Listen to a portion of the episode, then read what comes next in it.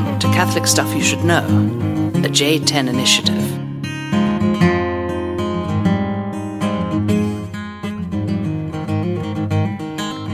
Hey, welcome to the podcast, Father John. Hey, and Father Mike here. Merry Yeah. Christmas and Merry Happy Christmas. Yeah, good to be together. We got a crowd in the background, so Mike was joking we could say we're at the Seek conference, which we are Hey. not. But uh, New Year. Well, congratulations to the Seek Conference. What do you say? Greetings. Greetings. Well done. I don't even know how to say it. it sounds like it was quite the conference. Seventeen thousand five hundred college kids. Wow. I haven't been to one of these, but I would look forward to it. Yeah, We don't really have young adults in our um, in our parish. I, something is beginning to change because we're having events now, but uh huh. uh, we don't really have the Seek uh, demographic. Okay. You know, we Didn't have more we go of the to like Seek a couple years ago? crazy and old demographic. No, I think I was in Rome or Ah, something okay. was. Oh, you know what? I had a wedding that was Ah, scheduled That's what it was. over that. Yeah. Yeah, yeah. And yeah, happy anniversary. Thirteen years, Michael. Can you believe it? We're getting old. Tonight we're sitting around with all What these day all is these it young exactly? pups. Uh, it was yesterday. Yesterday. Yeah, that's right. Happy anniversary. Yep. 13 The years? Is that what you said? Stylites was the first one. Yeah, 2010. 13 is a lucky year. 13. what kind of anniversary is that? I don't know. Wood know. Trout. or trout?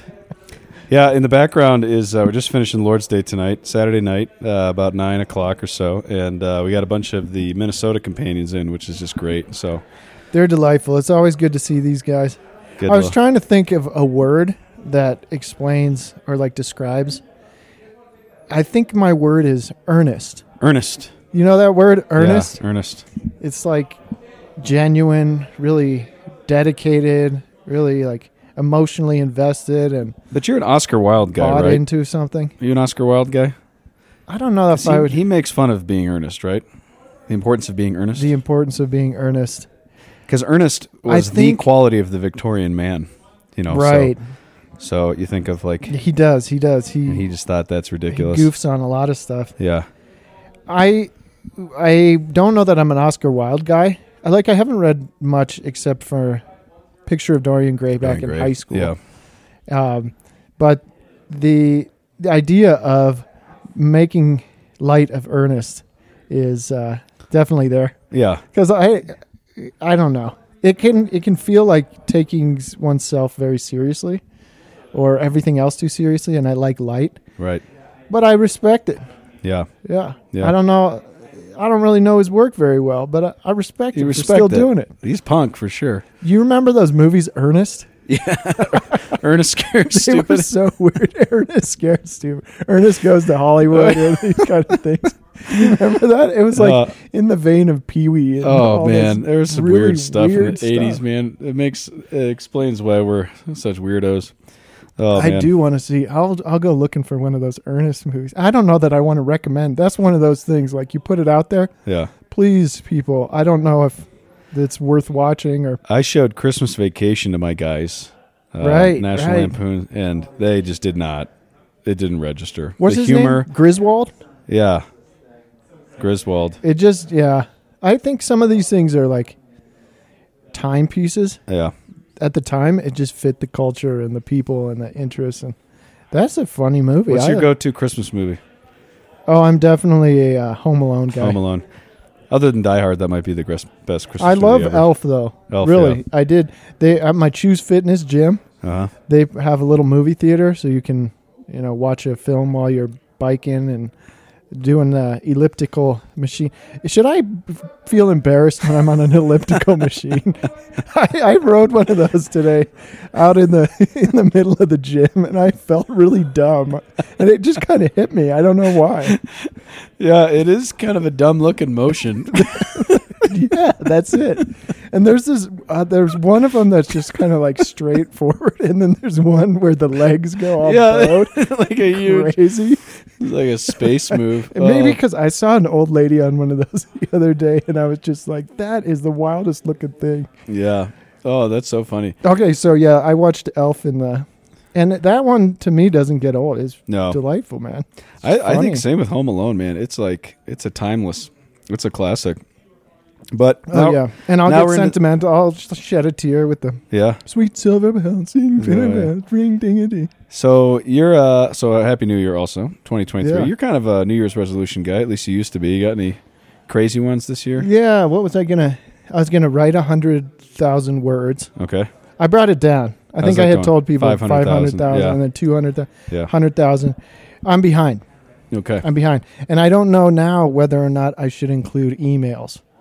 Because then it's like, you know, easy to hit the mark. Hit the mark. Um, But that is just not satisfying. I Yeah. really don't want to write 100,000 words of email. I don't want to remember a year that way. I'll hate myself for it.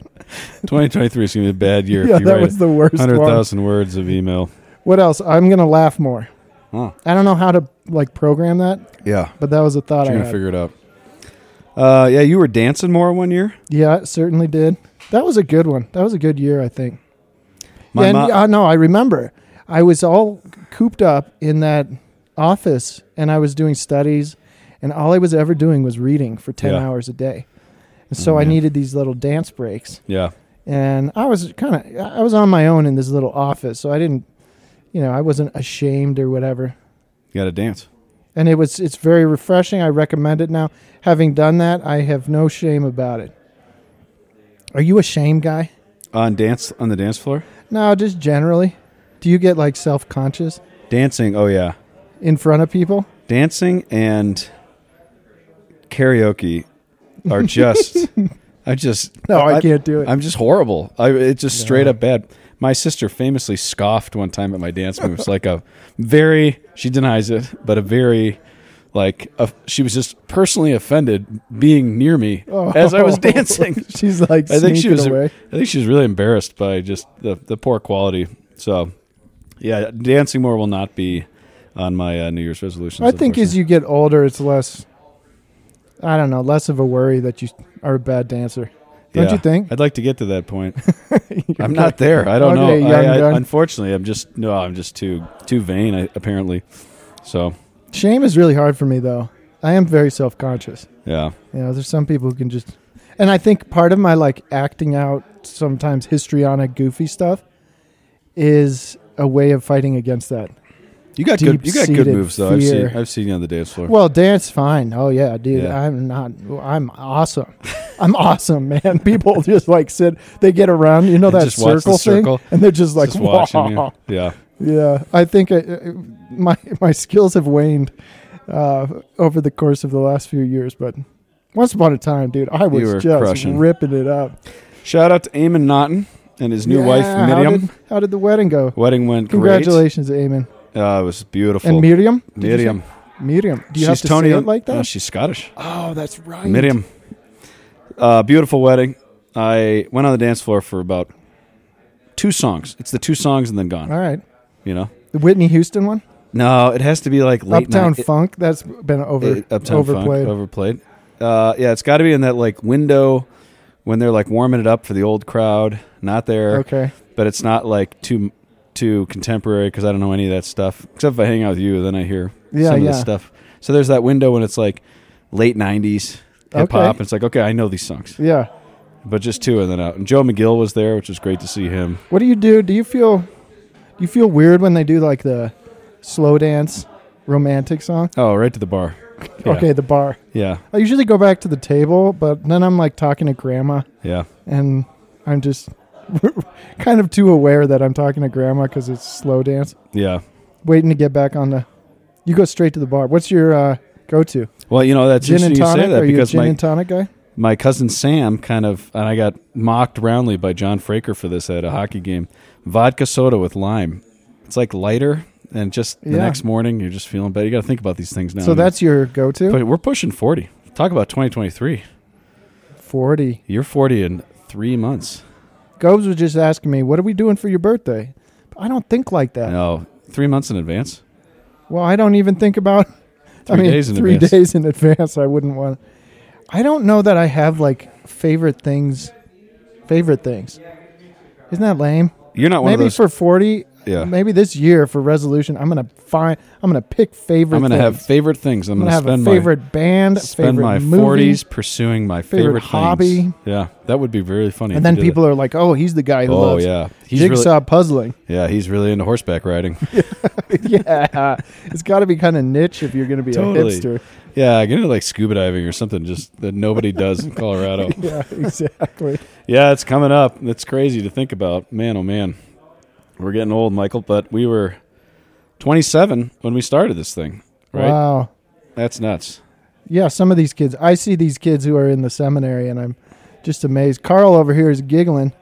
He's all s- s- smiling with his grin. Carl Burner, he's over there. Do you like when somebody's got a good grin? He's got a good grin. Carl, say something funny. Come here, Carl. What do you got? We're gonna put you on. What do you got, Carl? What do I got? What are you thinking these days, Catholic like? Oh man, what's um? You got a favorite Christmas movie? Yeah. Yeah, Mike. Oh, and here's the next question. Mike doesn't have any favorite things, so we're working on that. Do you have any favorite things? This guy's a great saxophonist. Maybe that's it. Hey, Yeah, the greatest saxophonist of all time, John Michael Coltrane. Bolton. Oh, okay, John Definitely Coltrane. my favorite. Have we talked about it? Was he better than Charlie Parker? Yes. Okay. Yes, he was. Okay. That's a definitive statement, folks. From Would a you guy. call yourself earnest? Would you describe yourself as earnest? I'm not totally sure. I know What what that that would means. entail. All right. Well, we'll. Very good. Continue. He's being summoned. All right, good to see you.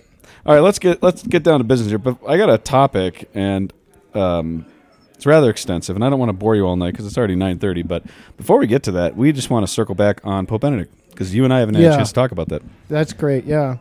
Rest in peace, Pope Benedict.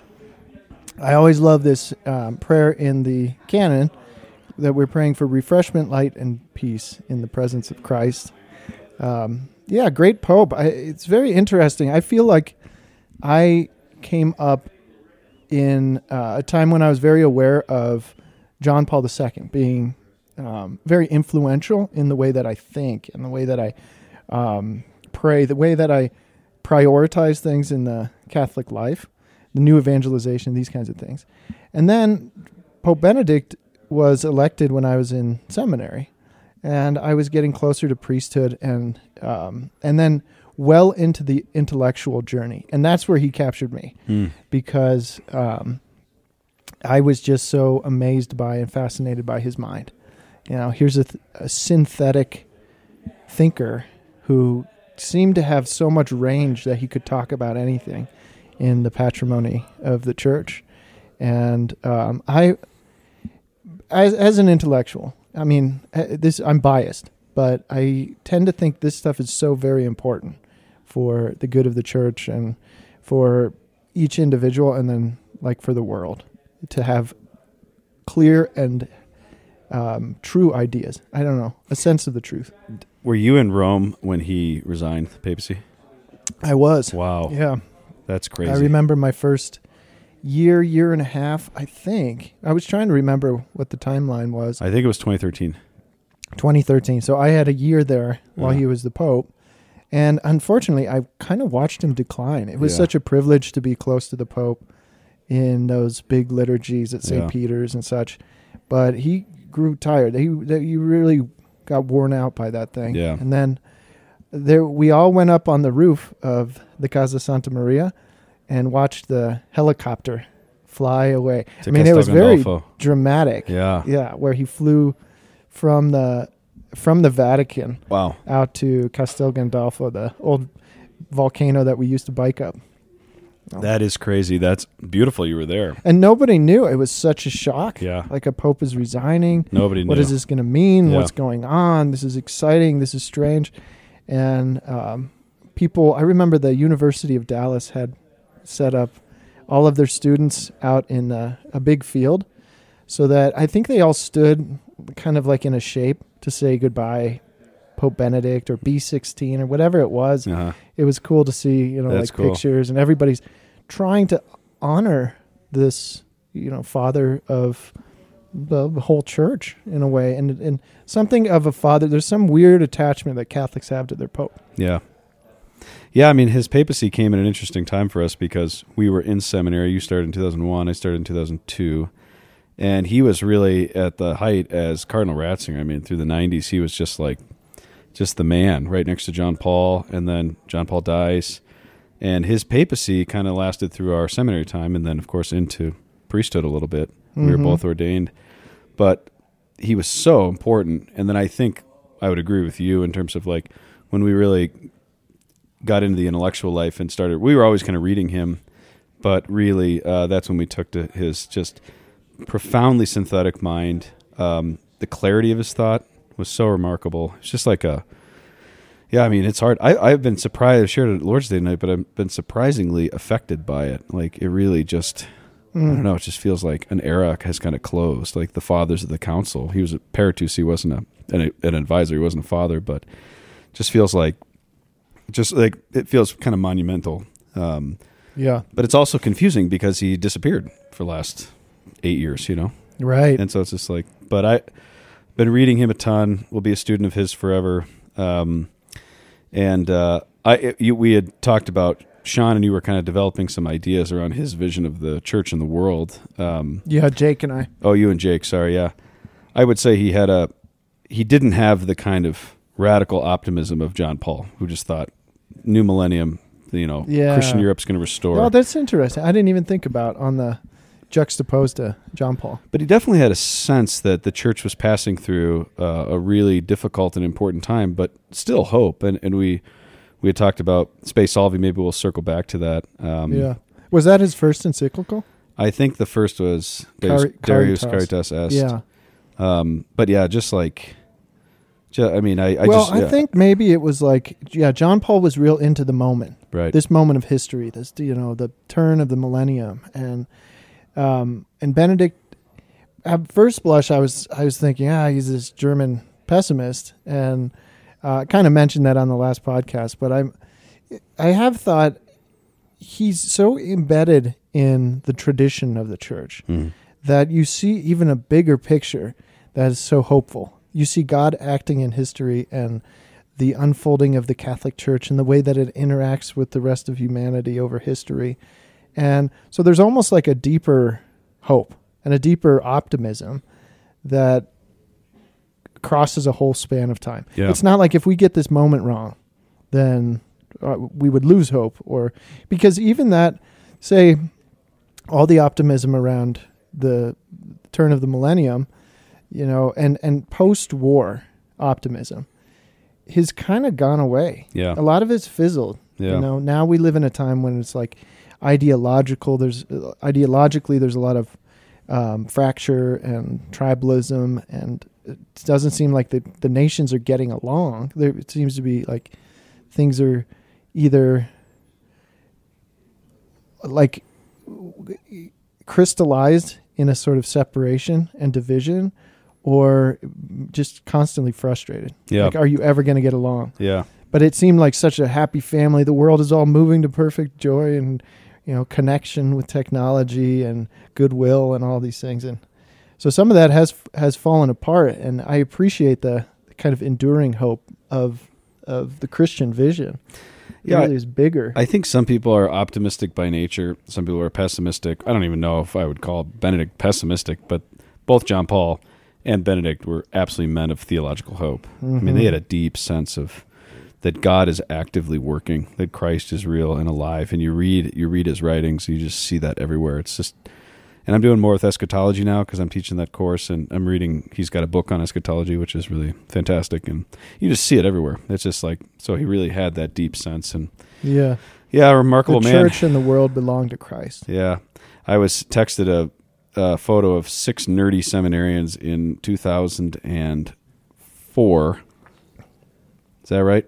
2004 in Rome. We cornered him. There was this place, this kind of German seminary, or I don't know what it is exactly, in the Vatican. And we found out that Ratzinger was saying Mass every Thursday, so we kind of snuck in, Hey.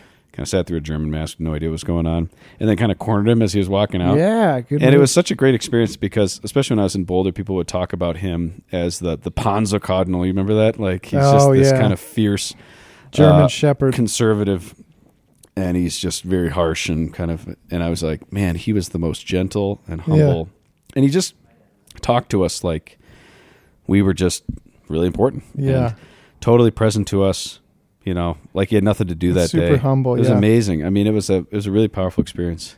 And I like that um, people loved goofing on him. Yeah. He's like the you know fun old grandpa that you can goof on. So they'd put like pretzel in his hand and a beer beer stein in his hand and memes. yeah. And he he wore that sombrero at one point, Yeah. and he got caught in pictures wearing that. Som- He he just worked well into the memes. He He had these weird magic fingers. you Yeah. know? I had a dream about him the night after he died. Whoa. Yeah, and it was very vivid. Uh, I, I have a lot of crazy dreams, um, and uh, I think it's a combination of anxiety and nicotine probably that kind of cue that up. That'll do it, dude. but um, I was sitting with him, like it, we all the companions were together. We were just kind of hanging out, and everybody was like in like sweatpants. He was in his po- papal, you know, get up, Red shoes. red shoes, and we were just talking. And I was asking him questions, and I was just like, you know, what was it like at Tübingen in 1968 when you wrote Introduction to Christianity? He was like, blah blah blah, and then I was like, did you really tell Balthasar not to publish Dare We Hope in 1987? And he's like, blah blah, and then I look down and I realize I'm not wearing a shirt, and I get like super self conscious, and then like the Swiss Oh, guard no. kind of move him along. Uh, They didn't take you out. they didn't take me out. They were just like, "Why are you talking to this guy? He doesn't have a shirt on." it was so weird. And then it like all got all psychedelic, you know, like how dreams just like just totally.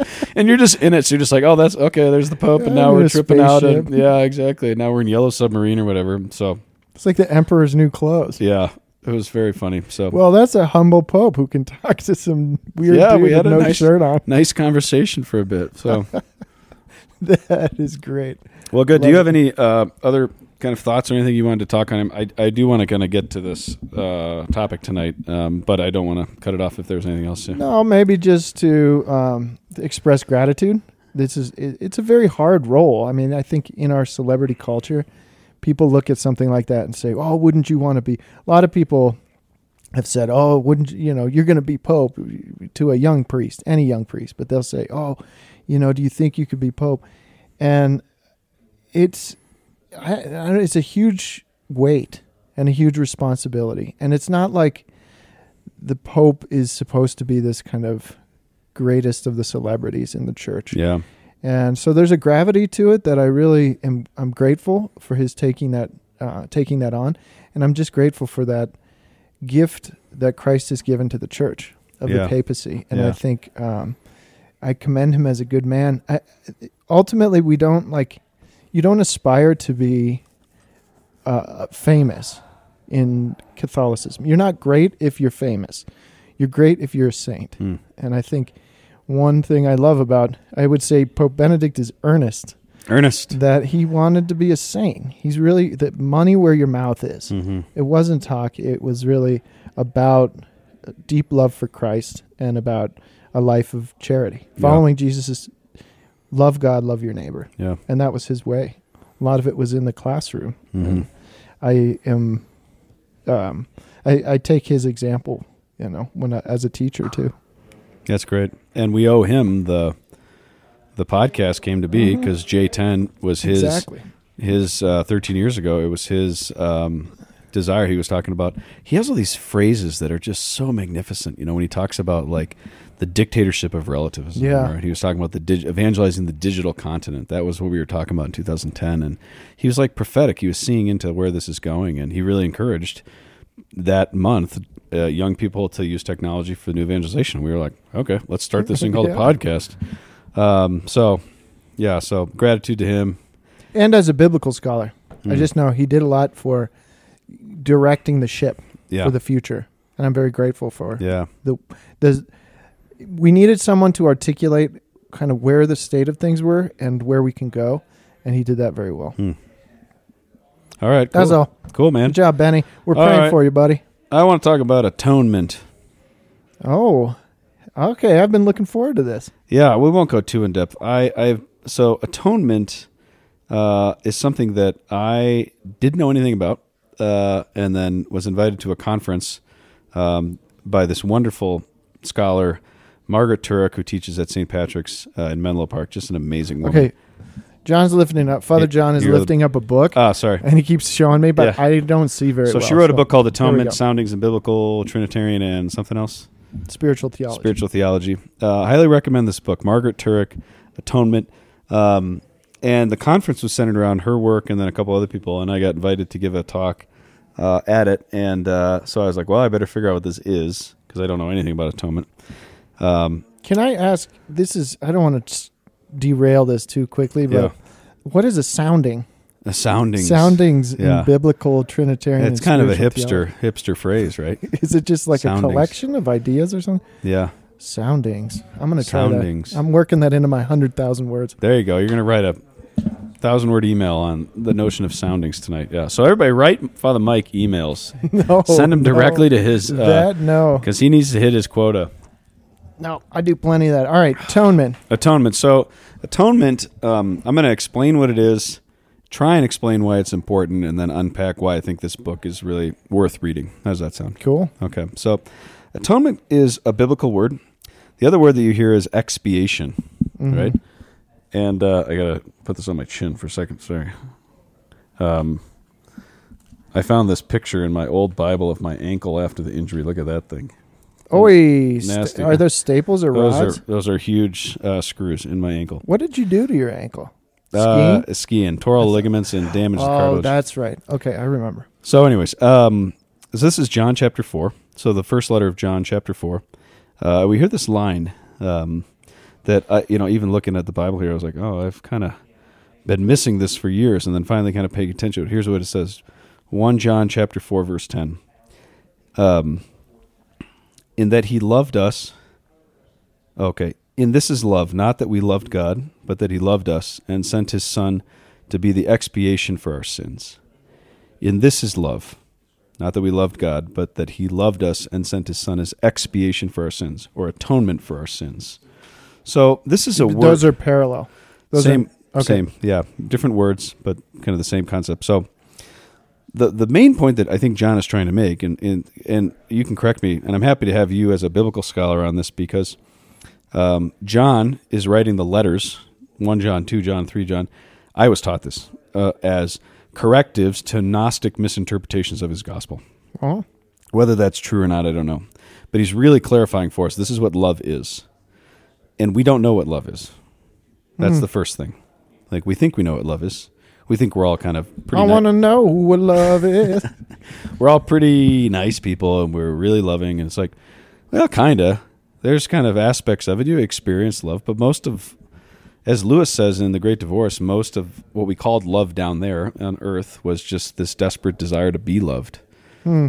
And uh, so there's kind of a sobering that happens when we read John closely and we're like, what is love exactly? Not that we love God, but God loves us and sent his son as expiation for our sins. And nowhere else in the New Testament do you hear that most profound quote. Right. First John six four. God is love. Right. You know, uh, Deus caritas est. You know, for, to use that title again, but So we don't know love unless we know God. And again, these are this is a very simple thing to say, but when you think about it, it's like if I'm not living in relationship to God today, I I don't know what love is. I'm kind of kind of grasping in the dark, hints and guesses here and there to kind of roughly gesture towards it. And we've been do we know it as like a voice in the distance?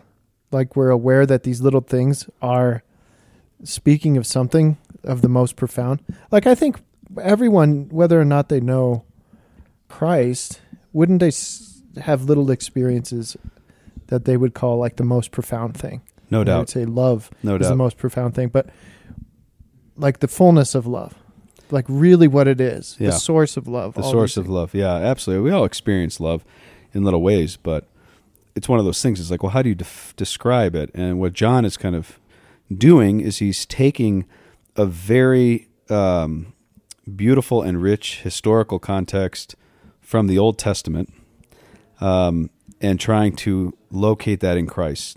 The letter of the Hebrews is also going to talk about expiation or atonement Right. atonement literally means at one meant. It comes about in the 16th century. The ancient, more ancient word would be expiation, but atonement's more of a modern word. At one meant. So reestablishing unity is what God does, and this is the hallmark and the defining reason for how we know what love is. Is the way that he reestablishes us. So what does that presuppose? Presupposes that there was a, a rupture in love, right? With and we talk about original sin. And if we don't start with that, and and one John is uh, especially chapter five is talking a lot about sin. This is where we get the definition of mortal versus venial sin. These different things. So if we Are have you referring specifically to the a rupture of the love of God and human beings, right or between human beings? both, Okay. I make fun of the Polito family because whenever they say both, they put two L's in the middle of it. Both. Both. I've heard that. That is weird. Both. I guess that's how you have to say it. Both. Both. Um, so shout out to Andrea and Peter. I don't know if the other guys, uh, the other kids in that family do it, but those two definitely say. Or what about the kids? They say both. Both, both us. So, um, so Ratzinger talks about in some of his other writings, he talks about every religion is defined by the need to atone for sin. Sin costs something. It's not just like, uh, oh dang, you know, we sinned, and but there was a rupture, there was a break, there was a. It's a problem that we all face, and this is tied to the experience of like we experience love, but then we get betrayed by false love, and we don't know what it is, and sometimes we're we, we think we're loving. I mean, sin is misdirected love. You know, you think about lust, for example. Yeah, It's- I was going to have you pursuing. Yeah, define sin. Then I don't want to go. You know, Well, Hummer all, t- all roundabout, but it, I find it like if you're saying there's something owed after sin, I think of something like amends. yeah, Like, how can I make it up to you? right.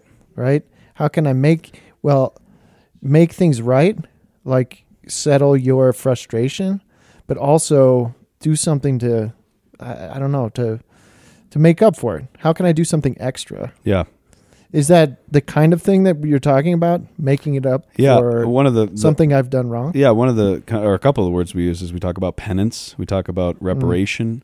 Like if I get in my car and just drive into yours, and I'm just like, "Sorry, bro, I owe you, I owe you one."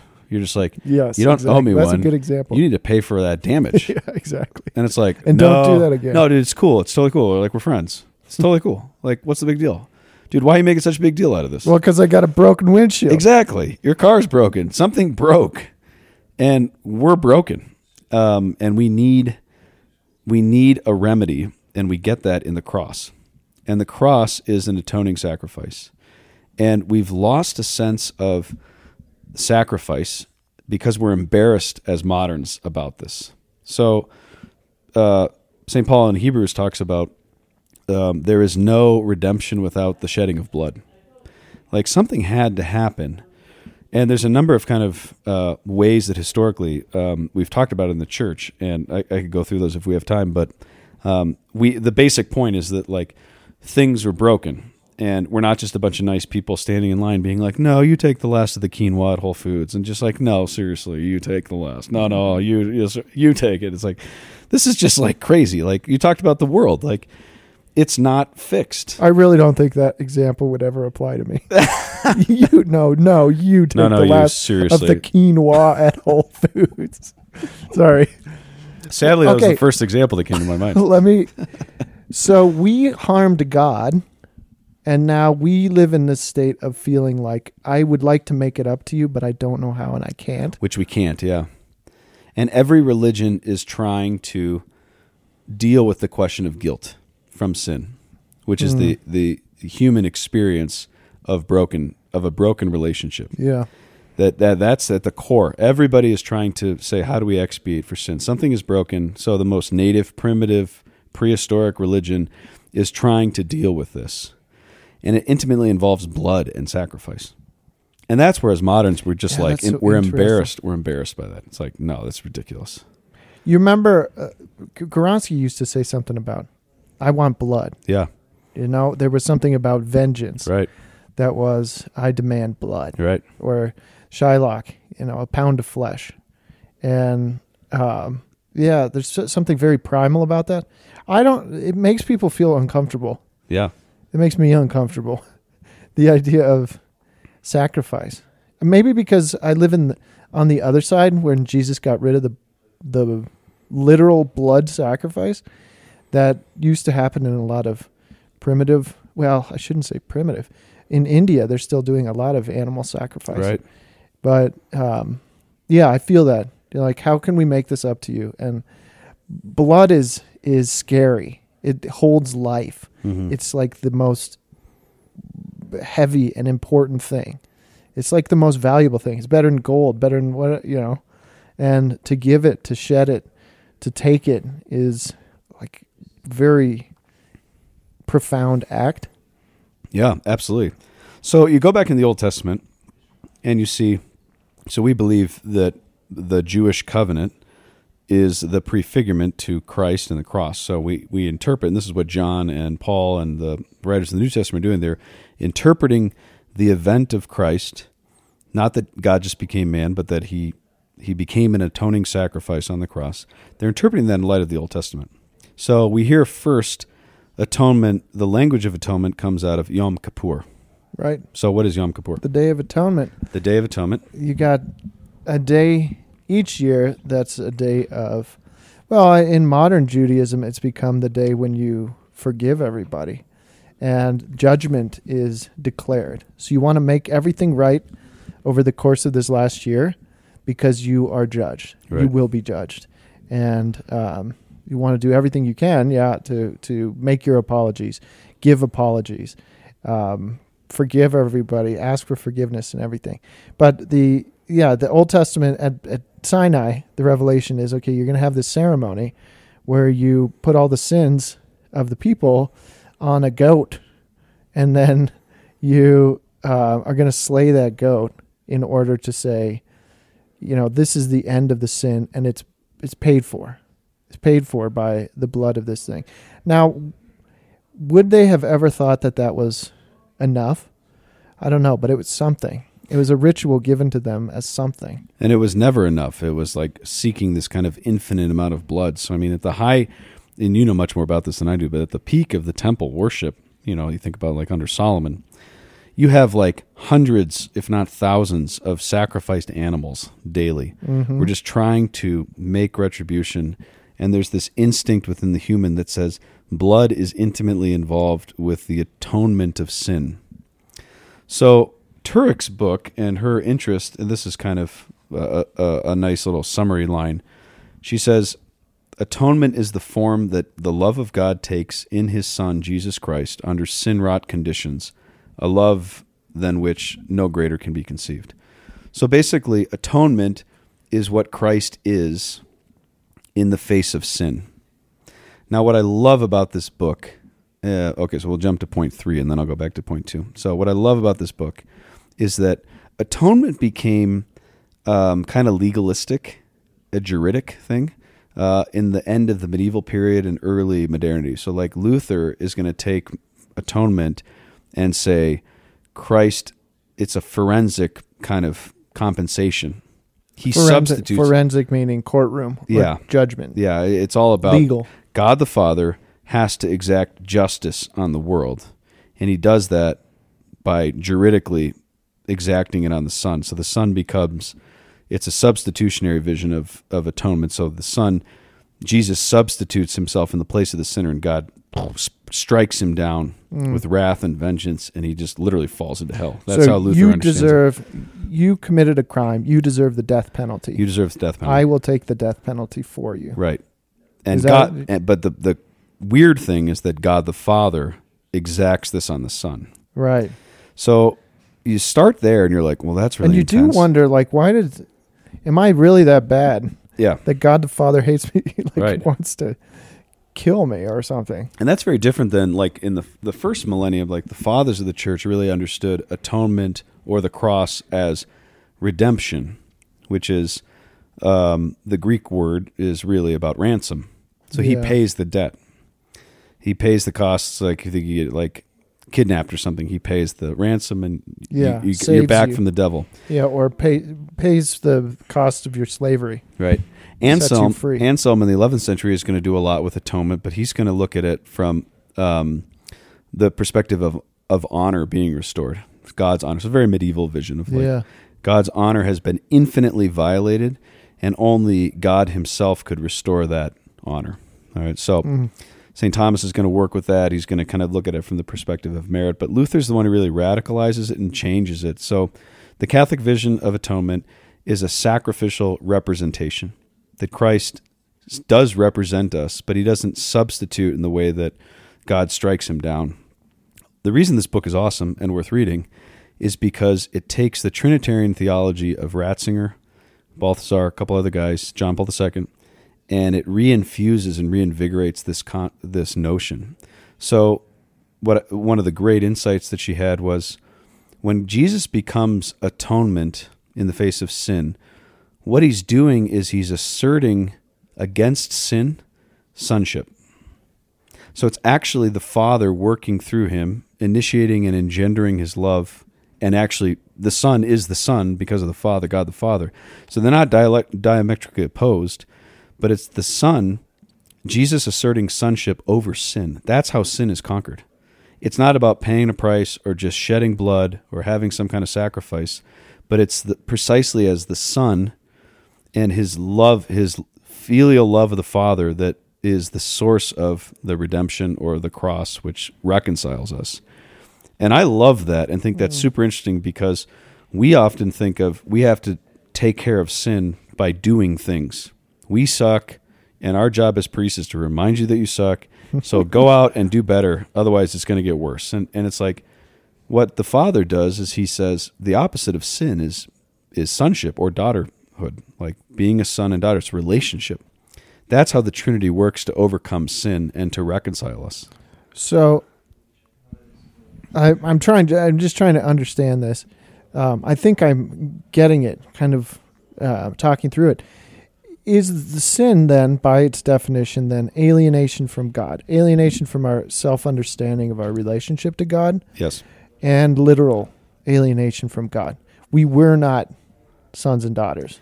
The And basic then- effect of sin is distance from God. If you sin, you're distance from God. This is why Right. John says in chapter Right. five of, of his first letter, "No one who sins is begotten of the Father, is is born of the Father." Like we don't belong to God if we So- sin. to make it up, you have to.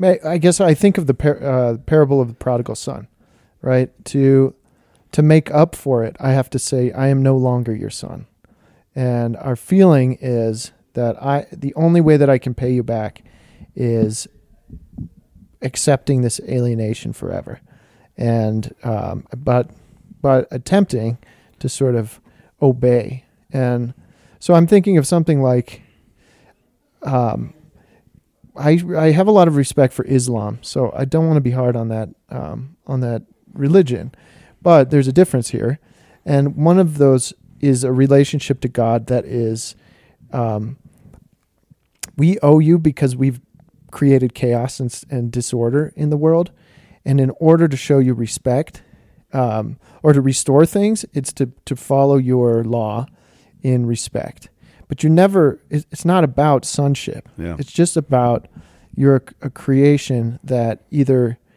um, obeys god or does not and um, and in that sense it feels like something of i'm trying to make it up to you what this infinite what um, yeah distance or this infinite cost Yeah.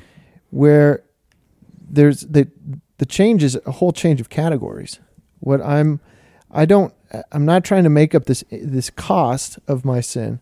I don't realize that my alienation is not just a debt I pay. It's because I've lost my sense as being a, a child, Yeah. my sense of being a son. And so Jesus taking on that alienation somehow brings us back and is the cost of um, of our return to fe- a filial relationship with God. Um, I don't know if so. I, I think I'm still kind of affected by the Luth- Lutheran um, and the sacrificial thing. The hard part for me is the Son itself is the atonement. Like I don't understand that because I think of the cross, the the violence, the blood, the all of these things as the something is paying, something is um, making up for this sin. That there's a consequence, a cost, and to say the atonement is the Son, I mean logically, it's something that I'm trying to kind of wrap my head around. Yeah. So back Like, to Like, how does that? Okay, so the sonship itself, how does that relate to the the bloody sacrifice of the cross? Yeah, so I, I think that so just back to her point that from the beginning of the book, atonement is the form that the love of God takes in his son Jesus Christ. So what she's trying to move us away from is a sense that atonement is something that God the Father executes upon the Son. That Oh, he okay. suffers and dies out of the need for justice for the the infinite amount of sin which has taken place in in the, in history in human history. So she's trying to say the God the Father by engendering the Son's sonship is actually affecting the atonement. So he's working in and through the Son as he dies on the cross. Now, the question of blood um, and why sacrifice is an interesting one. And I think uh, a follow up conversation on Rene Girard would be super interesting on this point because he's done a lot of work on kind of primitive religiosity, but also even with, from a Christian perspective of um, why, why, what's the relationship there um, in terms of life because sin is death. And so i think that blood as you said earlier it's like is the expression of life especially in the ancient world. It was the sense of this is what keeps me alive is so the shedding of blood is really connected with the inversion around death um, and the need for something has to die in exchange so we don't die because we're going to die in our sin. The other interesting thing on your second point there was um, Ratzinger will talk about sin is the rejection of relationality. So you become alienated from God, from others, when you sin. Um, and sin is just, yeah, it's something that just destroys relationship. And so the Son being in the Father at all times, but then suffering the atonement um, is is the is the way to restoration of relationship with the Father. This is the overcoming of the distance of sin affected by it. Is it related at all to? I don't want to get too like technical or advanced or something. To this, um, what did he call it? Neue, Neuer, uh, nearness and the Abstand. Oh yeah, Abstand und Nähe. Is it uh, is it related to that kind of um, tension in in God, like that they are different and the di- the distance in that difference um, is something well, you can't say suffered. Um, to try to to I, I'm trying trying to think on the relationship to pain, and somehow Christ carrying our pain. Um, I know that there's other kind of references. Um, there's a, well, there's a lot of description of what is what did Christ do? What is the meaning of the cross? What is the with the blood of Christ in Paul and these other New Testament kind of writings? And it's always hard to kind Yeah. of put them together or to understand exactly what they're what are they seeing? What are they talking about? Maybe they're talking around trying to make sense of this crucifixion and its and resurrection and like the power of those things and how they've changed the world and each person.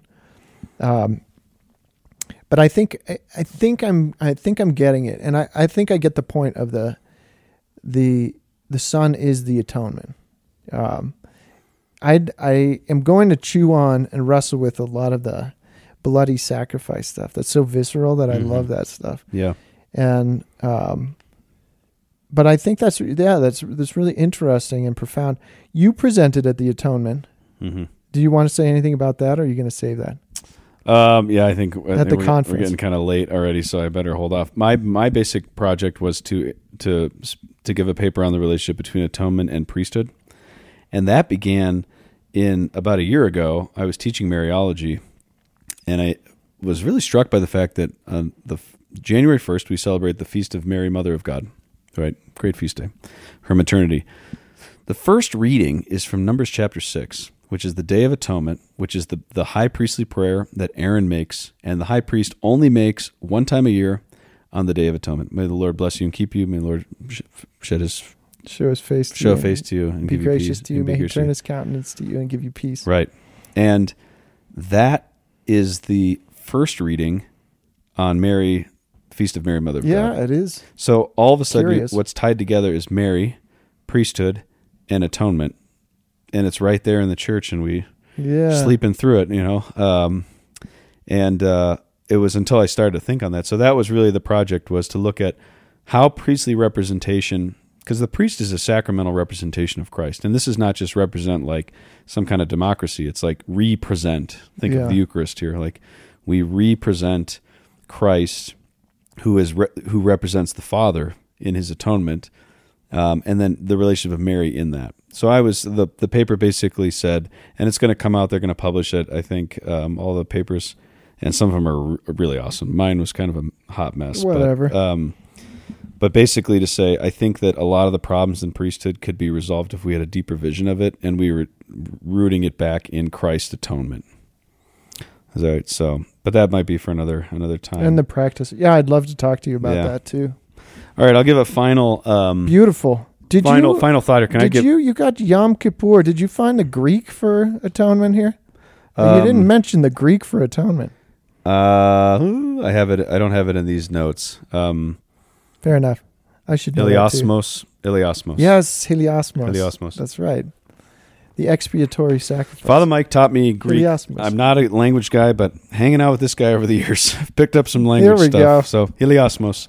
Um, so I just want to end with, uh, and this is kind of intense, but um, just like why this matters, I guess. Um, on Tuesday, I was skiing with my uh, family and was walking through the lodge at Keystone and ran into somebody that I haven't seen for a bit, and it was just it was a very brief conversation, but it was just ice cold. Hello. And I was like, I think this person hates my guts. Wow. Yeah. And uh, as a Been sanguine, there. as a sanguine, that's like the worst thing ever. It's like we should, you should, everybody should We're love all me. friends. Then uh, three days later, I saw an email in my inbox from the same person. I was like, uh oh. And it was one of, I mean, we get bad emails as priests.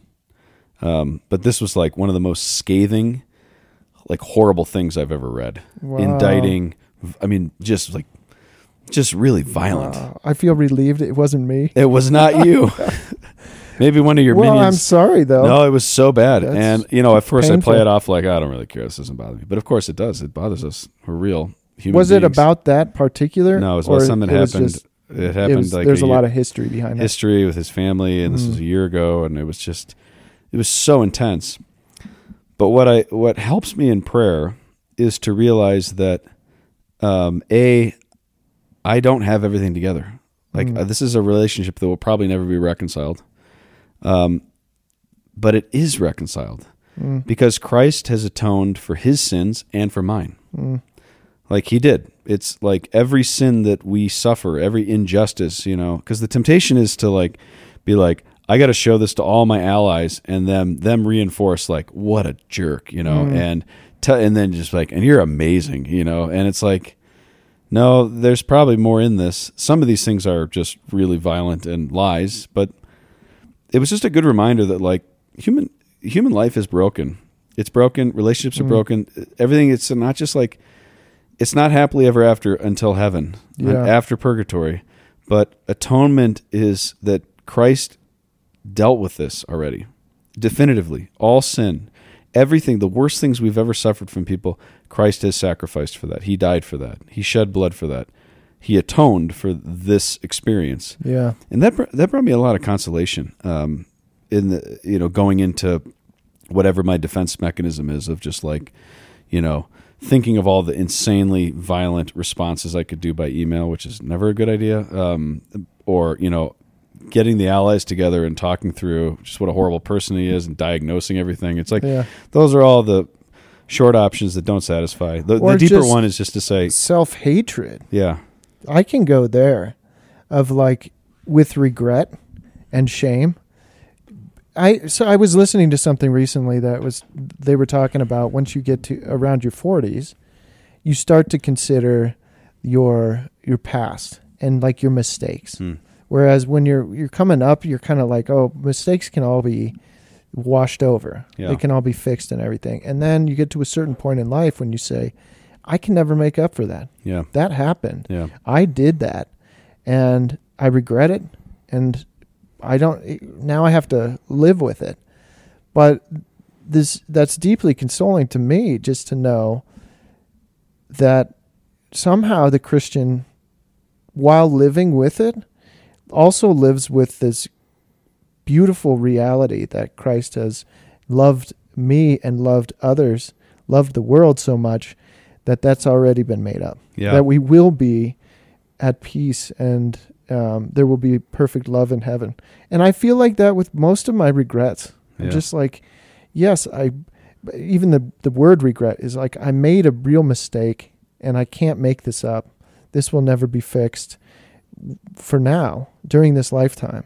But I love that person. And those are the hardest. Those are the greatest mistakes is like if I hurt somebody or if I lost a relationship or something Yeah.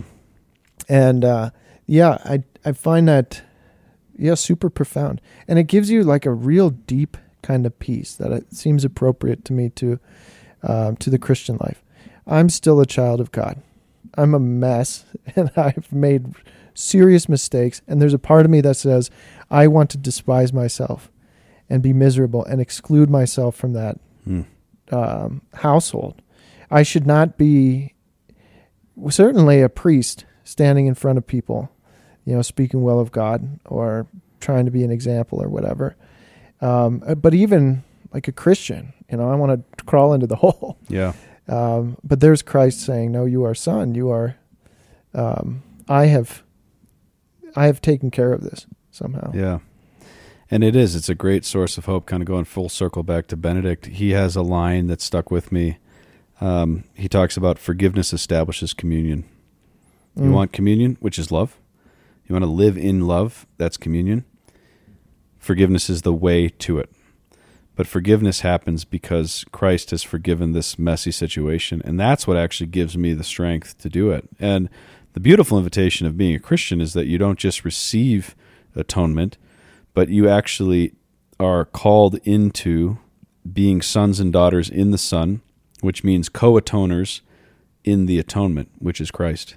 So if Christ's atonement is sonship in the face of sin, then I'm invited into Christ. That's how I'm in relationship with the Father, and I do that. Uh, and as I do that, I my sufferings, everything becomes meaningful because I it gets drawn into His work of atoning, and then all of a sudden, my life takes on uh, a very different form of self gift, where I can actually help Christ and accompany Christ um, in His work of atoning for the sin of the world, and it just it brings just kind of a vitality and uh, um, kind of a newness to things. So, thank you, Margaret Turek, for a fantastic Yeah. book. That was just just touching on the surface. Loving your soundings, many soundings. keep sounding, Keep sounding, keep- Margaret. Margot, Margaret. you're All a, you're a pearl. just you a know total that pearl. in, Greek, Margaret means pearl. Oh, really? Margarita. Margarita. That's right. The That's- pearls. That's, you, Margaret. Total pearl. I hope she hears this. Hey, that's cool stuff, John. I really appreciate it, and thanks for your um, deep engagement with this stuff intellectually. I mean, Thank you. Not only do we as companions, um, we had had a, a, a conversation about this. I'm still learning, you know, but you know, you got a whole world of uh, listener land, and those who listen. Hopefully, you share these kinds of things of uh, profound thought. I mean, it's hard work Yeah. to work out thought. Yeah, it is. A book like Margaret wrote, or the article, or the conference, whatever you Mhm. guys gave. This isn't just like you know Catholic stuff. Here's you know a Wikipedia thought Yeah. or something. Yeah. That's that's hours and weeks and days and stuff. So, thank you for doing that work. Thanks, buddy. Yeah, it was. It is. It's deep work. It's uh, hopefully it was helpful tonight. Just an introduction, but I'd, I'd buy this book for everybody. I'd recommend it strongly. So, all right, you got any shout outs? Oh, shout outs. Well, I don't, right? Maybe I'll get better at shout outs for the new year. How about my sister Maggie? I'm always, you make fun of me for always shouting out my sisters. But Maggie, you're going to get one. This is why. Because she revolutionized my my life this year by giving me an alarm clock with the it, it kind of like fades uh brings a little- kind of brings light up. How do you say fades means down? Oh, like it. it Dimmer Just, means down, but Yeah. it kind of slowly brightens oh. like the sunrise in my room as Sound it plays or just? as it plays bird sounds. Oh yeah, you, you, love know, like too. soft bird sounds, and you can set it for the whales. Ooh, and then you remember I once when we were living here as seminarians, I bought an alarm clock that was supposed to be nature sounds, because I didn't like beep beep beep. Right. So I went and I go to Walgreens and they had two, and I got the cheaper one. And the cheaper one had two, only two animal settings. One was birds of prey. I was like, Rah! and I wake up. The other one was like a wildcat. and either way, I You're like getting eaten. woke up terrified. That would be really. start my day. So, but really anyway. Mags, Mags, thank you for the fantastic alarm clock. This one is so sweet, and restful, and I feel happy. Birds. wakes me up from those weird psychedelic dreams. Yeah. Well, that's good. I'll I'll stay, keep it in the family here, and uh, shout out my brother. My sister um, confronted me for calling my brother fat publicly on the podcast a couple weeks ago. Uh oh. That was not my intention. The dad bod, which he has a dad bod, but Your it's- brother's not fat. No, You he's, de- didn't- he's definitely not fat. He- but the dad bod is a badge of honor. That's like I'm laying down my life for the family. And like that's what I meant. to really. You kind of have a grin on your face. And he's still while got you old say man that. strength. Well, I'm just you know. I think everybody shout out to my knows. brother. That's Yeah. the sacrifice a father makes. Right. The atonement. Yeah, that's For- true. And now for the I sake need of to the kids. I need to atone for my sins of calling my brother fat. So which I did What's not. his style? He likes cinnamon rolls like I do. He's a cheeseburger Oh guy. yeah. That was Oh, the man. first thing his wife did was she she put him on a like a ration of Five Guys because he just loves cheeseburgers. Oh boy. Sorry, Steve. But You're he's- cool. You, he's you still look got the awesome. I know. rugby strength. So anyway, shout out to them. They're having a baby boy in a couple months. Super excited Yeah, for the family. congratulations, Yeah, guys. this is great. You, you remember? Just remember that you promised to call it Michael. Michael, that's oh, right. this little guy, Michael. That's a good name. I like that. And then uh, Eamon and Miriam, shout out to them. Joe McGill, Joe so McGill. great being with yes, him. Joe McGill. Austin Licky, Evan Coop, all the boys were together. It was really fun. So, anyways, we'll call it there. Right at an hour. Okay.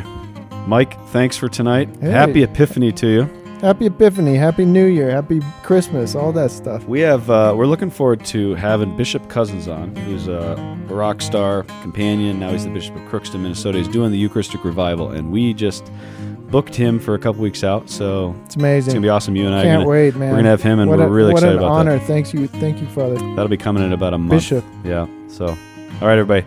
Catholic Stuff Podcast at gmail.com. Thanks for listening. Happy New Year to you. And uh, get writing those 100,000 words of email in 2023. All right, I've already started.